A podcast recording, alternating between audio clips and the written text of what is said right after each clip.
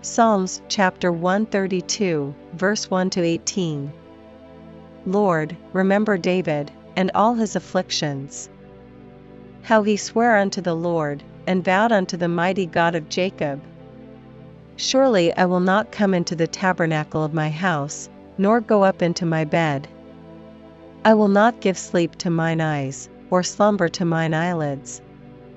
Until I find out a place for the Lord, and habitation for the mighty God of Jacob. Lo, we heard of it at Ephratah, we found it in the fields of the wood.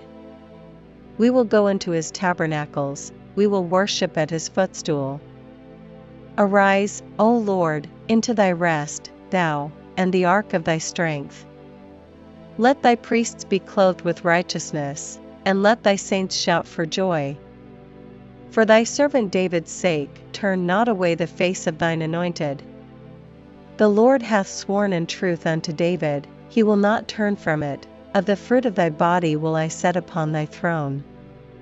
If thy children will keep my covenant and my testimony that I shall teach them, their children shall also sit upon thy throne for evermore. For the Lord hath chosen Zion, he hath desired it for his habitation. This is my rest for ever, here will I dwell, for I have desired it. I will abundantly bless her provision, I will satisfy her poor with bread. I will also clothe her priests with salvation, and her saints shall shout aloud for joy. There will I make the horn of David to bud, I have ordained a lamp for mine anointed. His enemies will I clothe with shame, but upon himself shall his crown flourish.